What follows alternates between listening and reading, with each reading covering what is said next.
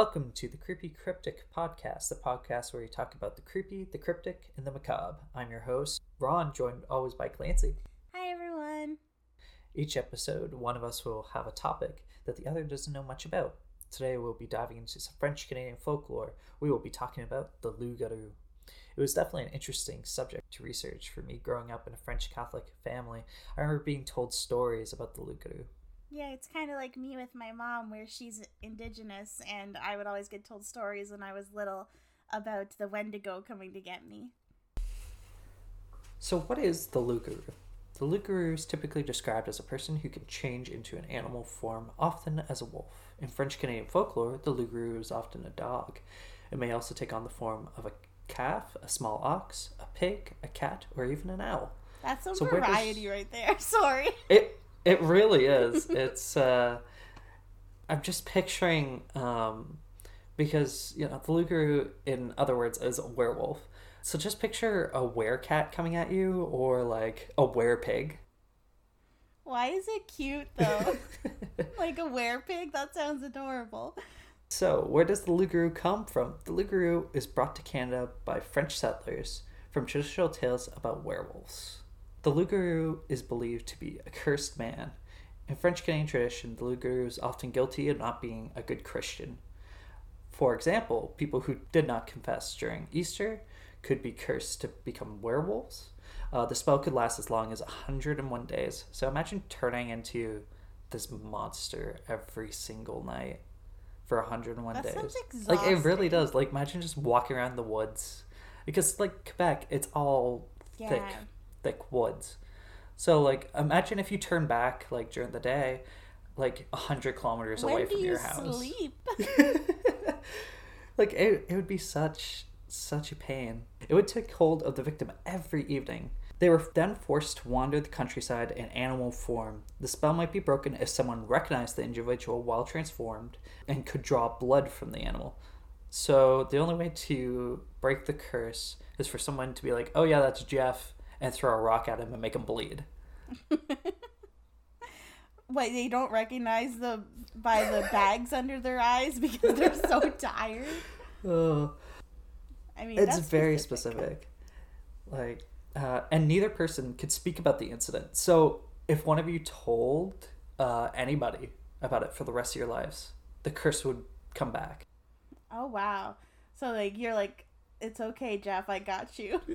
You gotta really trust that the person that you you know and you can't tell anybody that it is you or else Yeah. it doesn't count They don't really talk about that kind of stuff in a lot of werewolf things in the media and that. Like they don't talk about like these weird little niche things that like if you see the person and recognize them and draw blood but no one says anything, all's good.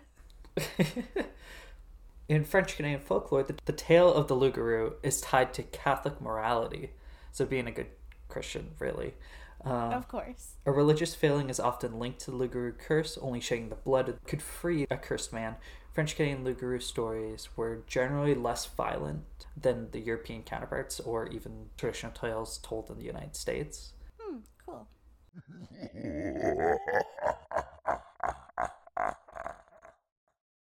All right, so now we're going to get on to some stories about the loup-garou. And our first story is an excerpt from July 21st, 1766, a disturbing article published in the Gazette de Quebec. So, just so everybody knows, I don't speak French. I don't speak French very well. Uh, so I apologize that I am totally going to butcher most of these pronunciations. Um, and also, the article that I have taken this excerpt from is from 1766. So the wording is a little, um, it's a little off. Hither Hitherto Wolfman or like stuff like that. it, it's just uh, kind of grammatic, grammatically like different than how we talk. Yeah, now Mhm. it's it's very ye old. Yeah. Yeah, yeah, Yield Wolfman. There we go. That's a great name for a pub. so this is the excerpt. Uh, we learned from Saint Roch near the camp of Kamouraska that there is a werewolf running the coast in the form of a beggar who, with the talent to persuade what he does not know, and by promising what he cannot keep, he has obtained what he asks for. I have no idea what a wolf man would ask for, but uh, it is said that this animal, with the help of its two hind feet, arrived in Quebec on the last 17th and that it left on the following 18th. So it arrived on the 17th of July, I guess, and left on the 18th the following month. Or, no, it would be, if this article came out in July, it would be either a month or two prior. So it, it stayed for apparently like a month. I thought it just stayed for like a night. I don't know. The way it's worded, it's very, it's This very weird. Either it stayed for a month or it stayed for a night. But any woodle, there's a there's a wolf man out there. With the intentions of following the mission as far as Montreal. Okay, so he probably was here for a while if he was going to Montreal. I guess so. The species is said to be dangerous in its species as that which appeared last year in Gévaudan. Oh my god, that's uh. Okay, there we go. is what I've got.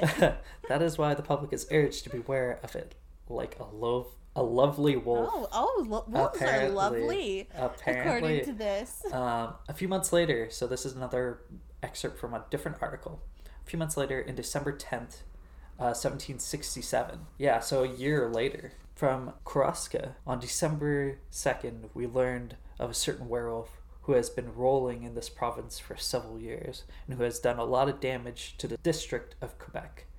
So I guess it, this was before Quebec was even a province uh, received several considerable assaults last October by various animals that had been armed and unleashed against this monster. Whenever they say the animals are armed, I'm just picturing like strapping like a knife to a dog and just sending it at him. Go get him. well, and it's funny too that like the uh, considerable assaults were during October during the spoopin times. yeah, it's it's definitely like It's very wolfy of of them. and in particular on the following November 3rd, which we received some furious blows by a small, thin animal, which we believe to be entirely delivered from this fatal animal, since it remained some time withdrawn in its den. Great satisfaction of the public. We have just learned by the most dangerous of misfortunes that this animal is not entirely defeated, and that on the contrary, it begins to reappear more furious than ever, causes terrible carnage wherever it strikes. So all be beware of the wiles of the malicious beasts, and be careful not to fall between its paws. Ah, between its little paws. Sorry. The way they they frame that just sounds so cute. it's it's so funny. It's that they talk about being a, such a malicious beast, Yeah. but then uh, they're Be talking careful about not to the- get caught between its little tootsies. and that's lovely, and apparently that a small thin animal uh, was able to hurt it. Yeah, that's not weird. not gonna explain what type of animal it is or anything like that. like it's it's so funny researching this. This was the most credible uh, article that I could find, and even then, it's also the most cited one, but never in its full context. It's just always like excerpts like this. Oh, just an excerpt about the beast in its den and that kind of thing. yeah it, it's not like it doesn't talk about the hunt for it or anything like like everywhere i looked it was very much um, either this or like two guys got drunk out in the woods and swear they saw something. Right. a very like Bigfoot esque encounter. yeah. Well another story i have. This one is very dear to me because this one i'm going to be talking about is a possible loup-garou setting that i had whenever i was younger. So some background. I was probably about 14 15 we were traveling me and my uncle to Fort-Coulonge, Quebec, which is about 30 minutes from the Ontario Quebec border. Very small, like 1,500 people village. It's where my dad is from. And I don't know how many of our listeners are from Canada or have driven in northern Ontario and Quebec uh, highways, but there's massive cliff face all along it and then thick, thick woods. And when you get over to the Quebec side, there is like no no streetlights until you get right to the middle of town. So second it gets dark, it gets pitch black. You can't see anything. And we were driving in, and I remember at the time, me and my uncle, we were talking about the loup-garou pretty, since we knew we were going to go do a radio show. And as we were driving now, we were talking about it. And whenever we got done, we got there at the radio station probably around five or six, and we got out around nine. And we were driving back, and it's about a 45 minute drive back to where we were living. And so we're driving along, and we had earlier, we had gone the exact same way.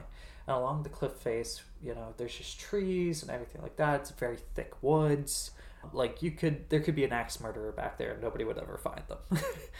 it's it's just definitely uh, lumberjack central. uh, but we were driving back. It's dark. It's about nine o'clock, and we see as we're going along the highway something is sitting on top of the rocks. Um, probably a good probably 15 20 feet up. And we just see a reflection from our headlights like a set of animal eyes but it was crouched down like a person like where it was kind of like that typical image of a werewolf you think in your head if it was crouching down on top of a rock That's terrifying. Anything people shaped but with the eye shine of an animal is like so scary. and because it was so dark we couldn't get a good look and we're going on the highway so we're going Yeah. fairly quick and we see this and like i go just completely pale and i turn to my uncle and i go did you did you just see that thing on top of the rocks and he just goes yeah i didn't want to say anything because i didn't want to freak you out. But we're both we, i just feel the car start lurching a little bit faster. Yeah. for the rest of the way till we get back to uh, Ontario, we turned the high beams on because there was nobody else around, hmm and it was it was literally we joked we're like, oh, you want to go back and uh, stop the car and go see what's there, and we always joked about that, but it it scared the shit out of us. Yeah. No, you couldn't pay me. You couldn't pay me to stop and go, "Hello, what you doing?" and like try and go see what there is. Yeah, it was it was definitely um, it, it makes me that's what made me so excited too about investigating this because it's part of my family and part of uh, you know our our history and Mhm. it makes it very very kind of personal. Yeah. No, it was super interesting. Yeah, super interesting. So that's the loup-garou. Thanks for listening. If you enjoyed this episode, please leave us a review and share the show with someone who would enjoy it. If you've had an encounter with the loup-garou or have any suggestions for a topic, we'd love to hear about it. Uh, you can email us at creepycrypticpodcast at gmail.com. Yeah. Thank you so much, guys, and uh, we'll see you next time. Thanks. See you next time. Bye. Bye.